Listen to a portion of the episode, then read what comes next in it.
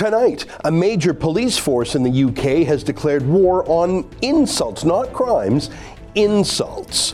It's September 10th, and you're watching The Ezra Levant Show.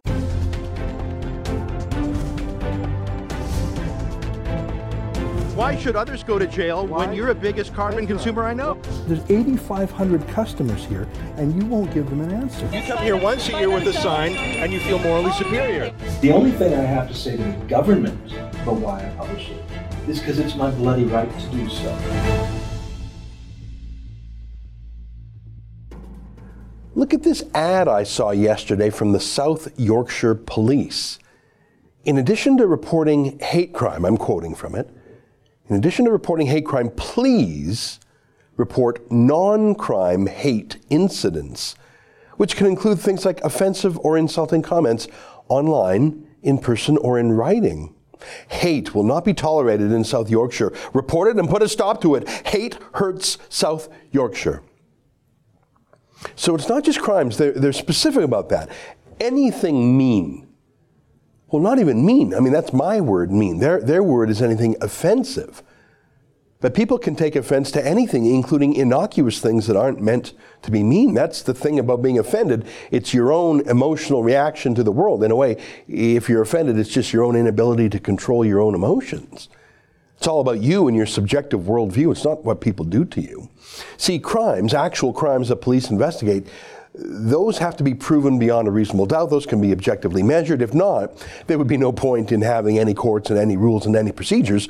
Those things are all designed to put some predictability in the world. A precedent, rule of law, we call it, not rule of those with the thinnest skin. You can't be convicted of a crime unless you meet certain objective standards. Did you actually do something illegal? Did you actually have a guilty mind? Was what you did heinous enough to be called a crime? None of that is here. It's just you getting offended by something you read on somebody's Facebook page and maybe getting offended on purpose, even if it didn't really offend you.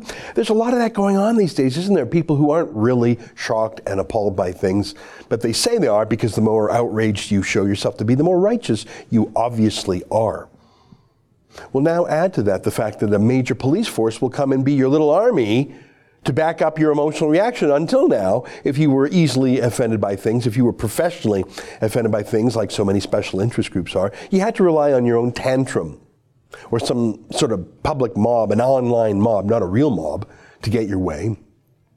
But now you can have a police force with guns rushing in to aid you, I guess. Every bully now knows what they have to do to get the police to help them in their little feud, their little quarrel, to take side in some private dispute. Just say you're offended and the cops will come on by. It's insane. Let me read the little word, the words in, in, the photo too. Uh, you see those in the red box there.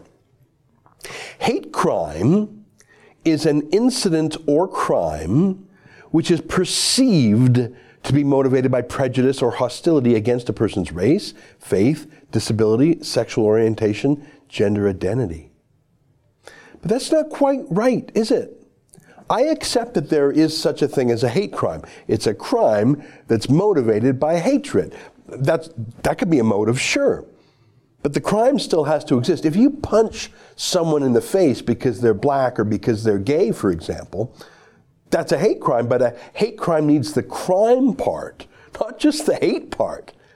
But not in this weird definition. They say a hate crime can be a crime, which is obviously true, or just an incident. What? So, so a hate crime doesn't actually have to be a crime? That, does, that doesn't make any sense. Hate's the adjective, crime is the thing. No, but none of this makes any sense. I'm going to read just, just one more nutty part because these words here were clearly written by social justice warriors, by political activists, not by real police by any definition that we have, not, not by judges or any legislature. Do you see the words right under the picture there? Hate hurts. Report it and put a stop to it. Hate can hurt your feelings. If, if you feel like you're hated by someone, that could make you feel sad or, or mad. Or maybe they mean hate hurts in that if you feel the emotion of hate, you yourself, the, the hater, are hurt. And that's probably true also, don't you think? If you're full of hatred, you probably have some underlying grievance. You're probably hurt by something. But what does any of this have to do with the police? Hate itself, itself doesn't actually hurt anybody. It's, it's not an action, it's not a punch in the face.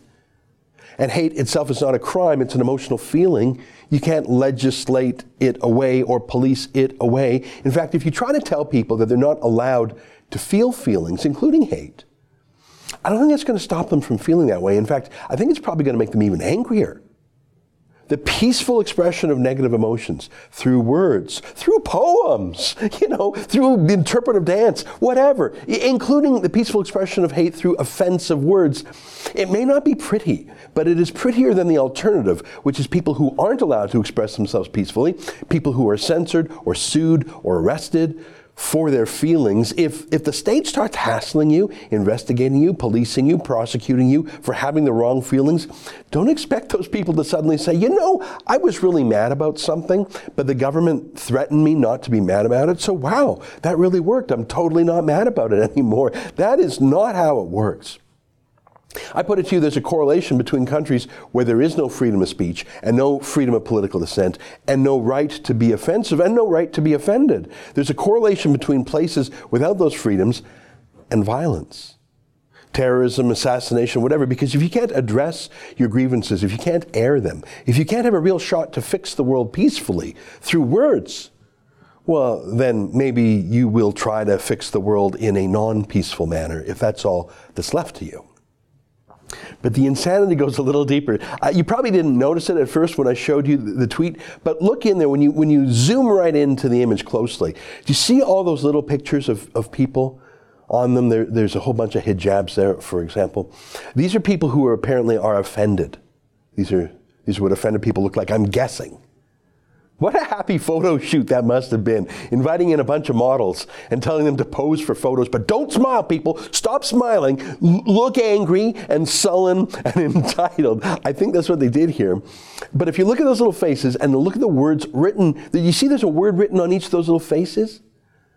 Uh, let me read them to you. Victimized. Do you see that word there? Fear, hurt, alone, sad, humiliated anxiety. Can you see those words? You got to look sort of closely there. Is that what the South Yorkshire police are now fighting? People who feel sad?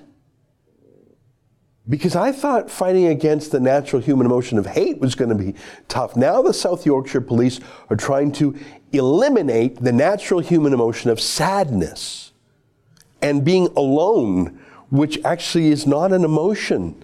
You can be alone on purpose. You can be alone because you have been a bad person and no one wants to spend time with you. So it's good that you're alone. Or you can be alone because you like peace and quiet and you are an introvert and you think the world has gone crazy, including the police. You don't want to talk to the South Yorkshire police because that makes you anxious, another one of the bad words. Seriously, is being anxious a reason to call 911? That was on there, anxiety. You saw that, right? I put it to you that this will cause anxiety, not solve it.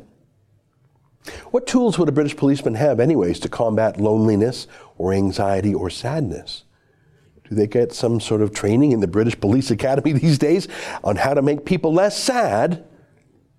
Well, this video will put a smile on your face. It's the launch of new rainbow painted police cars in Yorkshire. Take a look. We challenge Hull as part of UK City of Culture week 29, to raise a rainbow.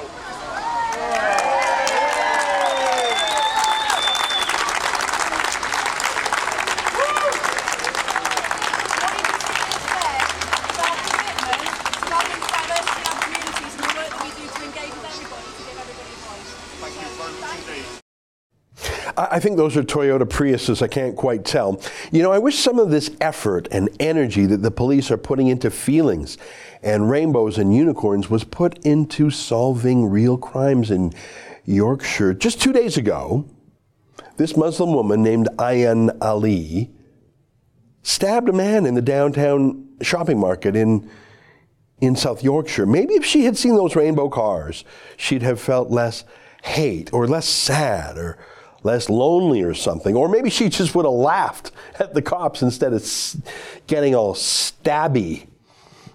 Or maybe the opposite. Maybe she would have known that all the police that day were at a special diversity and feelings training session at the police headquarters, so she'd be left alone to do her stabbing. Or maybe she knows that if the police approached her, she could just call them racist and say they're committing a hate crime against her or a hate incident or just making her anxious. So they should back off or she'll file a hate complaint. Don't laugh. 1,400 Indigenous working class British girls were systematically raped, and I don't mean raped once each. I mean raped hundreds of times each, sometimes dozens of times a night. Literally millions of rapes in South Yorkshire, right under the nose of the South Yorkshire police there in the city of Rotherham alone, that's a city of just 250,000 people, but Pakistani Muslim rape gangs targeted young British girls, literally children, and tricked them and trapped them and extorted them and raped them and in some cases murdered them. 1,400 girls. That's what a public inquiry found. They said that was a conservative estimate. It was probably more. Here's the official report on that mass rape incident. It happened over more than a decade you can find it online quickly. I encourage you to read it. The police knew all about these rapes. They detected them almost immediately, as you could imagine. But time and again, they were worried about being called racist. That's right, it's right in their report. They didn't stop these Pakistani Muslim rapists because they were brown and Muslim and immigrants, while the children that were being raped were white and Christian and British. So the police thought that abiding rapists was better than being called racists. These are the people who now seek to get into the hurt feelings business. And my friends, if you think this is so kooky, so stupid, so foolish that it could only happen in the United Kingdom, well, sounds like you haven't been paying attention to the transformation of Canada's police and social justice warriors from the RCMP on down. Stay with us for more today.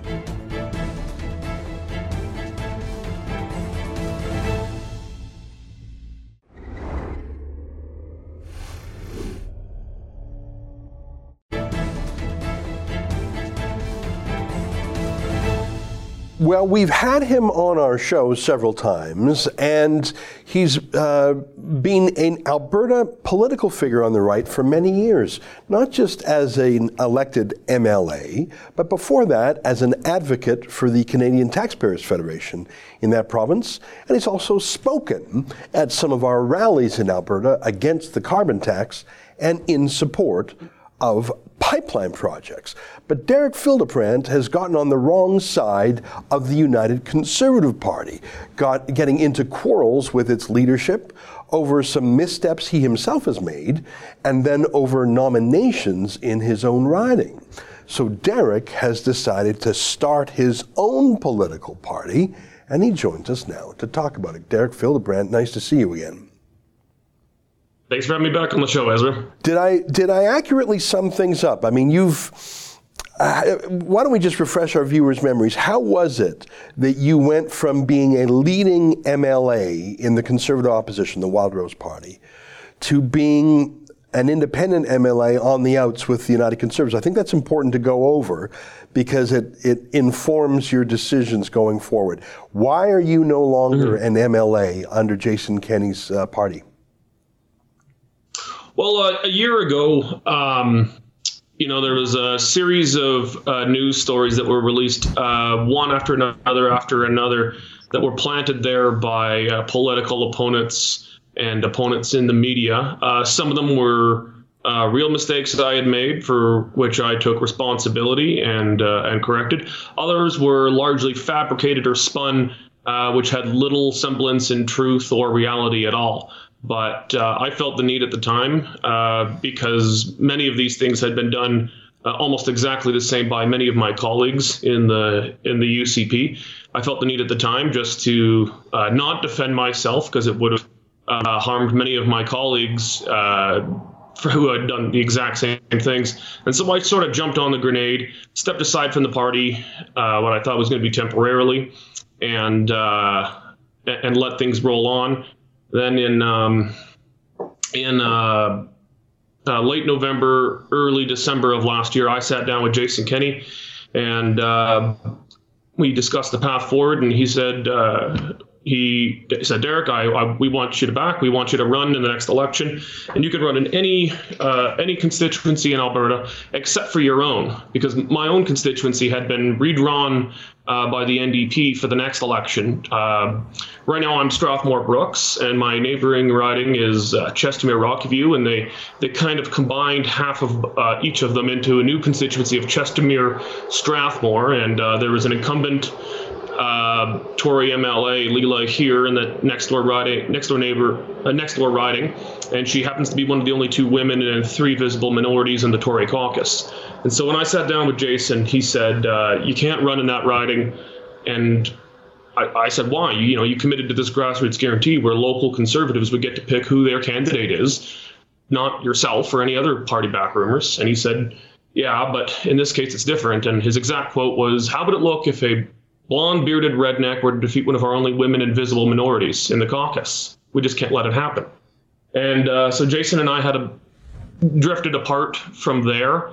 And, um, you know, I, I, had made some missteps, but uh, he had uh, he had given every indication uh, in plain language that it was all water under the bridge and no big deal, and that everything would be fine until uh, till they kind of flipped the switch and uh, and said that I would not be welcome back. And you know what? In hindsight, uh, I've had time to look back, and I'm very glad that happened because I may have still had the blinders on to not be able to see the absolute corruption uh, within the Tory party. That this is not the United Conservative Party that I believed that we were founding when I was working hard to merge the Wild Rose and PC parties. I thought we would take the best of both parties but instead we have just recreated the corrupt old Tory party and its entitlement to power. And I want nothing to do with it, and that's right, why. Well, I mean, that's pretty heavy talk. I mean, the word corruption, of course, there's financial corruption, and I'm sure you don't mean that. There's political corruption, which no. um, you probably, I'm guessing, you mean in, in terms of violating political yes. or, or or ethical norms. That's pretty heavy talk, and uh, I think. Uh, conservatives who don't have skin in the game with you or with Jason Kenney would say, that looks like sour grapes. If you if you made some missteps, and we don't need to rehash them, but if you made some missteps, and I know that Jason Kenney has said you were not candid with him as a leader, but if well, you're he, now he, not allowed to run, I mean, what, what, would you say to someone well, who's saying, well, you, you couldn't get your way in the party, so you're taking your marbles mm-hmm. and you're starting your own party, and it's it's it's not really about corruption. It's about getting your own seat in the legislature. Well, I'll say this Jason Kenney is lying through his teeth. He's a career politician who's done nothing about politics since the day he was born. And he'll say and do anything for power. Well, um, I mean, look, I mean, you know, Jason Kenney and I have our share of disagreements. But I got to tell you, when I look at you and I look at Jason Kenney, I see actually a similar career path. Taxpayers Federation guy, and then provincial uh, mm-hmm. MLA. He went to the federal MP. I think you guys are pretty similar, actually, in terms of. Well, um, yeah. Uh, well, I, have I've done more than just politics, and I I, I never campaigned on never accepting a pension, and then uh, being eligible now for a three million dollar pension. Uh, that kind of hypocrisy. So look. Um, when Jason Kenney uh, and us were bringing the Tory, the new Tory party together, uh, we said that there would be open Democratic grassroots nominations, and and he very clearly has broken that in my case and in dozens of other cases across Alberta, where uh, good conservative candidates have been either disqualified from running or where uh, they've just been rigging the rules and tilting the field within nomination races. So it's not a matter of, uh, you know, if, if you lose something fair and square, you can accept it and go on. But in the case of my constituency, the people were conservatives were denied even the right to choose their own conservative candidate.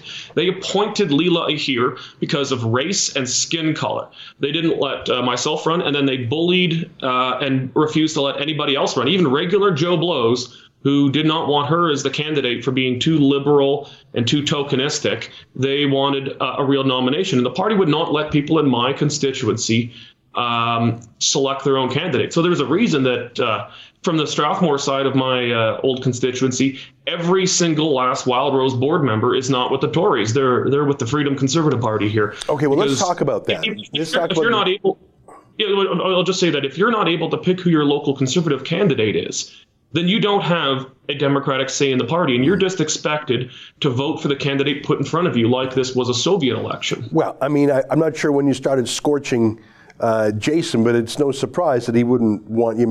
If you call a fella corrupt and, and a career politician. Well, I, I didn't say any of. No, uh, I, I was on the best. Uh, I was nothing but polite and nice with him until uh, he decided that uh, the people in my constituency would not have the right to select their own candidate. Well, I mean, Derek, as you know, we've supported you in the past when you've been at odds with your party leaders. When um, Brian Jean uh, suspended you from shadow cabinet over your comments on Kathleen Wynne, we actually set up a petition called Save Derek, and I think we were partly to credit for getting you back in the fold. So we, are fans of Derek Fildebrandt. Uh, we're fans of Jason Kenney, although we have some disagreements with him. But let's let's put the past aside because you you have a new project, and I remember our last discussion you bruited the idea of a new party. I think you even talked briefly about Western separatism. I think you might have had a, a, a wine liner about that, if my memory serves me correctly. You have gone ahead and started this new Freedom Conservative Party. Tell me a little bit about that. You actually took the legal structure of an existing small party, so you're not you don't have to sign up thousands of new members from scratch. So you are you right now a functioning legal political party in in Alberta right now?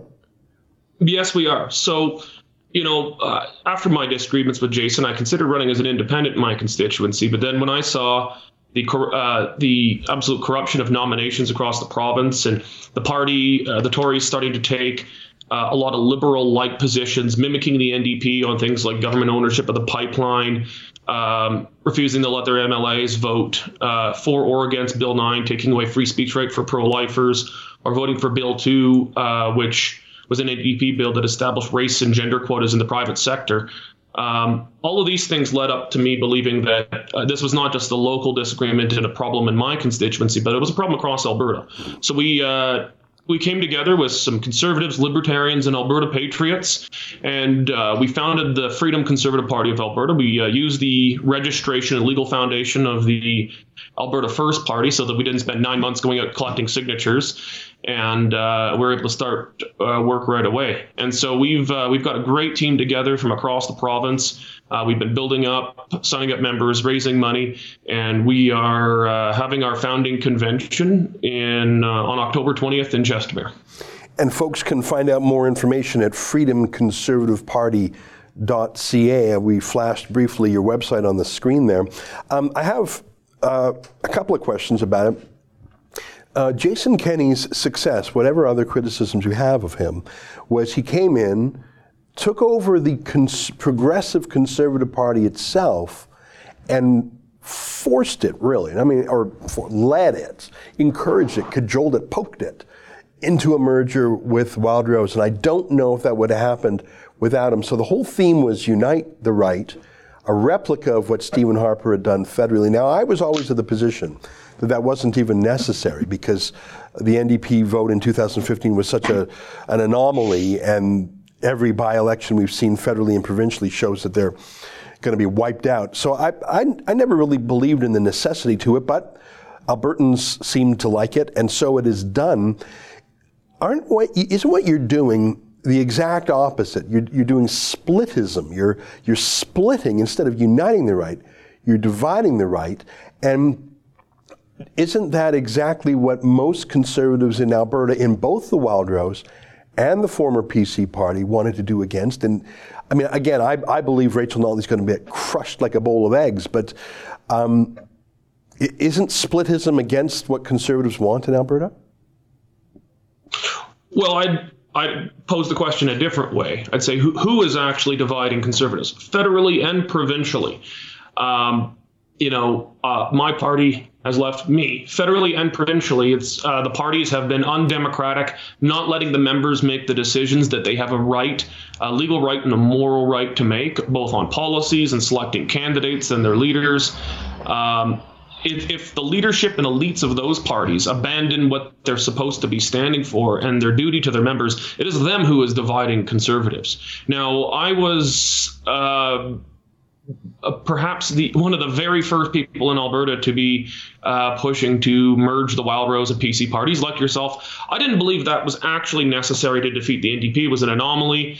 um, for, for, for a number of reasons, but uh, nonetheless felt it was a it was probably the right thing to do, but under the right circumstances. And I believed that you know, there's a lot of backroom politics people have no idea about, but during the negotiation process, um, there were some real problems, particularly coming from uh, the, on the Wild Rose side. Uh, to be fair to Jason, these problems were probably pr- primarily coming from our side uh, which was really putting the cart before the horse and having the leadership race done too quickly before we even had a constitution for the party. And this meant that uh, the way things were done is the members didn't even get to write the constitution of their own party. So right. they had now, conservative I, members. That may all be true, but that's water under the bridge. That party doesn't exist anymore. By the way, yeah. you might recall I encouraged you to throw your own hat into, into the ring. I mean, I was hoping you had done so, but that's all past tense. Now everyone's looking towards 2019 the, the next mm-hmm. election. So what I'm, what I'm, saying though is that it's not good enough just to get rid of the NDP. The Tories are not propo- are not the party I believed we were founding.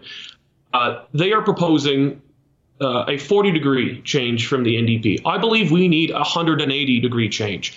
I don't want to keep one major item that the NDP has done. I want to completely destroy the legacy of both Rachel Notley, Jim Prentice, uh, Alison Redford, and Ed Stelmach. We can't simply turn the clock back to 2015. We got to remember that we had eight years of relatively bad government in Alberta with massive deficits, overspending, and uh, an unaccountable government for three premiers before Rachel Notley. Rachel Notley just made it worse. All right, well, let so me get back, back to the clock to 2015 it, well, just just turning back the clock to 2015, I don't think is going to be the answer. Which is why I believe we need uh, a bolder and more aggressive conservative party, a more grassroots conservative party that isn't captive to special interests. All right, um, there's some ridings where I think the NDP vote in 2019 is going to be single digits. And your own riding uh, is probably one of them, and many Calgary ridings. But there are some ridings, uh, maybe in Lethbridge, probably not, in Edmonton for sure, where the NDP might still be able to re-elect some MLAs. And you never know mm-hmm. what can happen between now and then in politics. A year is a long time. Are you not risking re-electing NDP MLAs in Edmonton or other less right-wing ridings than your own by fielding Freedom Conservative Party candidates to split the right-wing vote? No, we're not, because we're not fielding candidates in any of those constituencies. So we made a very conscious decision when we founded the, the Freedom Conservative Party that uh, as bad as the Tories are, they are admittedly better than the NDP. Now, better than the NDP is a pretty low bar to meet, and we think in uh, most of the province that is naturally conservative, uh, people shouldn't have to just settle for better than the NDP. But in constituencies where the NDP uh, have any real chance of winning, uh, we have decided we will not be fielding candidates there. So how do you how do you list those? Is that 10 ridings? Is that 40 ridings? How many ridings are you willing to stay away from to, to not risk splitting the well, vote? So it's going to be based on, a it's on a case by case basis from uh, the last combination of results in the last election, uh, uh, more recent polling, and circumstances on the ground, such as who our candidates are and who the other candidates are.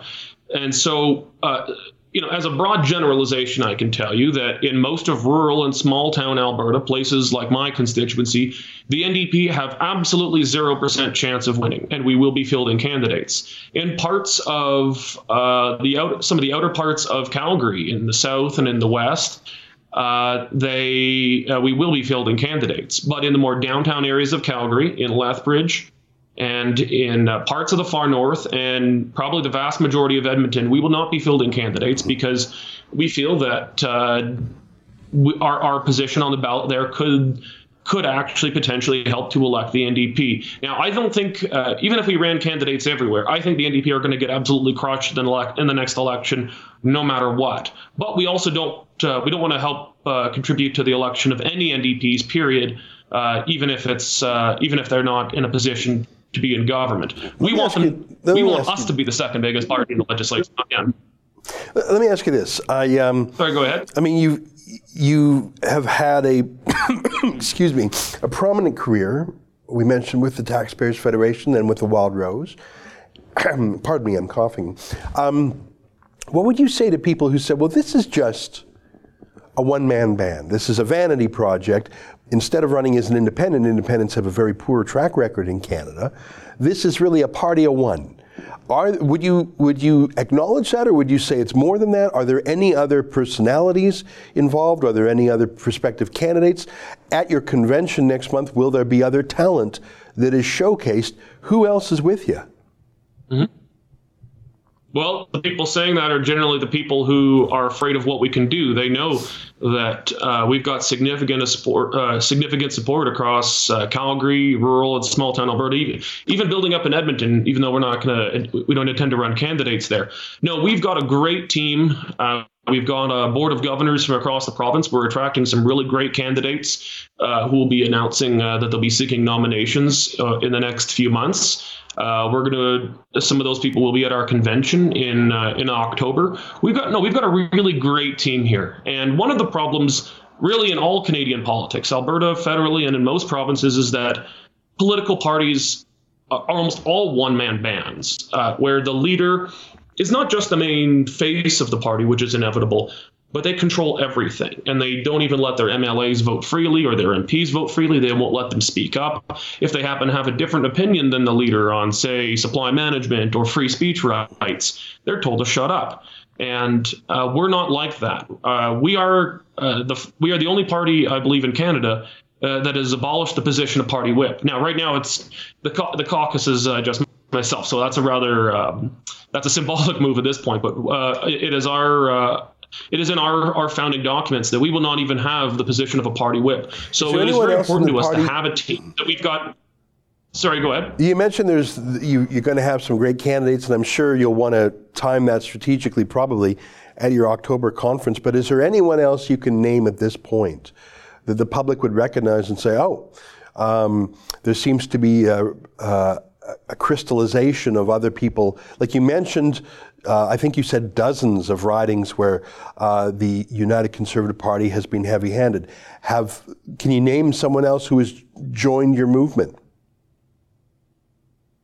Uh, I would be breaking confidence if I were to mention any of the folks who might be more household names in Alberta. Uh, but we, we certainly have had, uh, you know, some, especially some of the ridings where uh, there's been very a very corrupted nomination process where conservatives have not been allowed to select their candidate in a fair and free race, uh, and, and, in others. Uh, we've had a lot of good candidates come forward. Uh, we have not opened our uh, our MLA nominations yet because we're going through our leadership process at this very moment, and uh, we're going towards our founding policy convention and leadership vote in October, as I said. But when that's done, we're going to be opening up the nomination process in constituencies for candidates to come forward. But uh, yeah, no, I can't I'd be breaking confidence if I mentioned uh, those names right now because they're they're not public, but they will be coming forward as we open up the nominations. Yeah. Well, and I'm sure that's true. I mean, things have to happen in their due course of time. Well, listen, I'm gr- grateful for your time today. I've had a number of critical questions because there's a, I mean, I I acknowledge that Jason Kenney has been timid on certain files, and I, am not privy to the kind of shenanigans that go on in nominations. That seems to happen in every party. But I, let me uh, uh, end with a more positive note. Um, I think that Alberta traditionally has had a conservative ish government, and the opposition parties were usually on the left. It might be something uh, that is more reflective of the party's uh, of the province's true character, and might be better governance if the dominant party let's say the government next year were the United Conservative Party, but there was a principled right wing opposition that help keep it honest because the alternative is for the media party to pull Jason Kenney and the UCP to the left, which is, I believe, what has happened. Everything, every misstep that Jason Kenney has made, every watering down of policy, uh, even your description of um, the nomination stakes in, in Chestermere, it's all driven by his concern about the perception that the media party will have of him. Having a counterweight to Jason Kenney on the right to balance the media party on the left could be a salutary thing. I just, I just don't know how serious a movement the Freedom Conservative Party is. I guess maybe you'll show us at your October convention.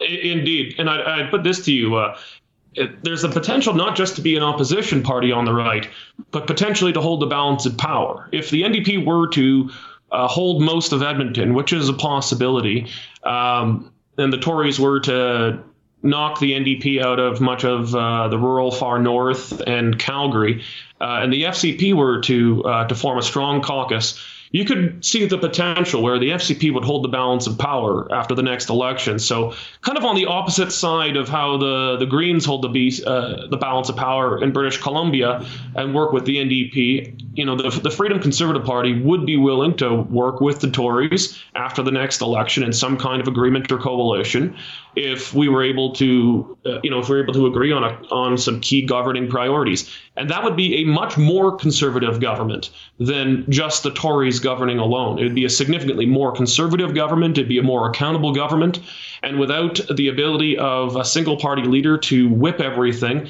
it would be a, it would be a government that would actually have to to listen to people and let MLAs vote and speak freely, rather than just be told to shut up and follow the party uh, party line every time. Mm-hmm. Well, it'll be very interesting, and I think um, a lot of the proof will be in your founding convention. If it's more than just the Derek Fildebrandt party, if these other personalities do come, if if you have grassroots people, I think that's actually that's my my own view, my own opinion is that's going to be a key moment. I think we will uh, pay attention to it and we'll cover it and. Uh, we look forward to seeing what happens. We care about Alberta and we think it needs to be fixed. So thanks for spending time with us today. Well, I'll tell you this: uh, you, you, won't be banned from this conservative convention. That's right. All right. Well, thanks, Derek. I appreciate the update and answering my most candid questions. No problem. All right. Thanks a lot. You're welcome. Well, that's Derek Fildebrandt, been on our show many times before in different capacities. A new capacity today as the new interim leader of the Freedom Conservative Party. I put my questions to him. What do you think? Am I too critical? Am I too negative? Am I too soft on the fella? Send me an email to Ezra at therebel.media and we will continue to cover the phenomenon to see if it does grow into what Derek says it will. Stay with us. More ahead on The Rebel.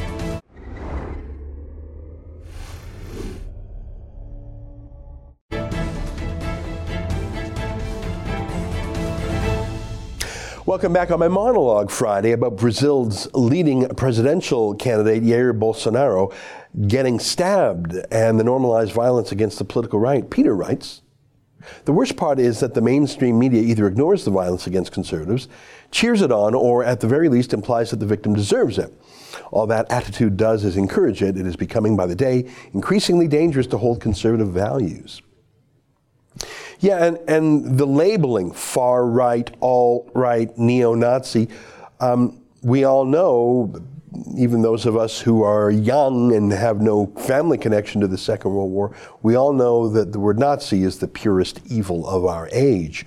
So if you call someone a Nazi, and we know that we sacrificed millions of lives to fight the Nazis and the Nazis killed millions of people, if you call someone a Nazi, you're basically saying they're killable. That's the ultimate extension of that. So it starts with deplatform someone, get someone fired, punch them in the face. Then it goes to stabbing, like Bolsonaro, and then it goes to murder. That's what the media party is doing. They are normalizing violence, which will lead to murder.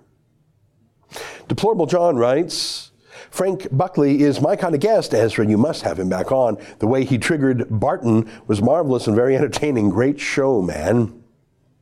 Yeah, I really liked him. I, don't think I, I, had followed him closely before. He's an interesting guy because he is a smart professor of law. I mean, that's a pretty smart dude. Um, but he's got that fighting spirit, doesn't he? He likes to scrap. He's also got a bit of a sense of humor. He's also an author, and he obviously is a pundit. He's a Trump speaker. I, I didn't really know that much about him, but we talked for almost 20 minutes. I know I talk too much. I always do. Hey, by the way, in the first 24 hours, we put that video on YouTube. Got about 150,000 views views. So you're not the only one who liked it. It's quite something. I think there's a real appetite for the other side of the story on these NAFTA negotiations, not because Canadians are feeling un-Canadian. That's not that.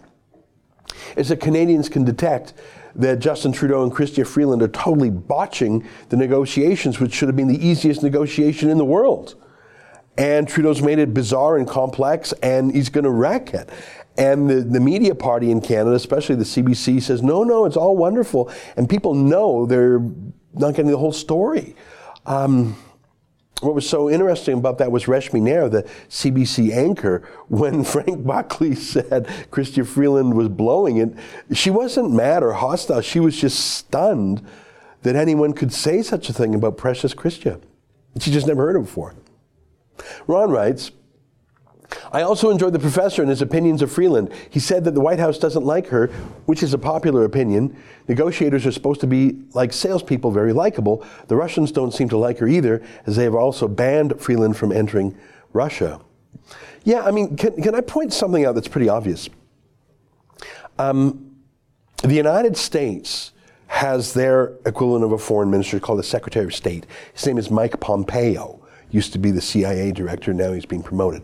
Um, he's not doing these negotiations. I mean, I'm sure he, he gets reports, maybe even on a daily basis, and he'll probably be there at some sort of signing ceremony. But Mike Pompeo is a politician, and um, he's a former military man, actually, went to West Point.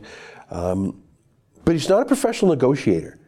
And so he is not leading the negotiations for the Americans um, there, there's a trade representative. Ambassador Lighthizer is his name. That's all he does. That's all he's done for years.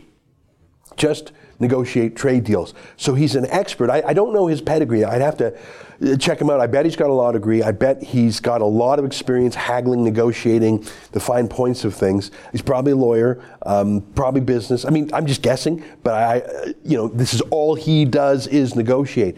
He is a professional negotiator, and he's not selected from Congress. He's not even a cabinet appointee. He's appointed just for that. Do you see my point? He's probably the best trade negotiator in, in, in America. Why are we sending Chrystia Freeland down as, as our negotiator? Is she the best trade negotiator in, in Canada? I, I don't know if she's a lawyer. I don't think she is. I think she's just a journalist. And, and uh, a chatty politician. Why is our foreign minister doing the negotiations? Why don't we have a professional, calm, sophisticated, experienced, quiet lawyer doing? Why, why are we negotiating in, in the media? Um, why is it Chrystia Freeland going down there when I believe what uh, Frank Buckley said is that Chrystia Freeland is irritating them? I mean, she gives speeches poking at them. When was the last time you saw a speech by Robert Lighthizer? The American uh, trade rep, denouncing Justin Trudeau. He would never do that. He has one job get the best deal for America possible. We have people like that in Canada, by the way. The people who helped negotiate the Canada US free trade agreement more than about 30 years ago now. The people who negotiated the NAFTA agreement.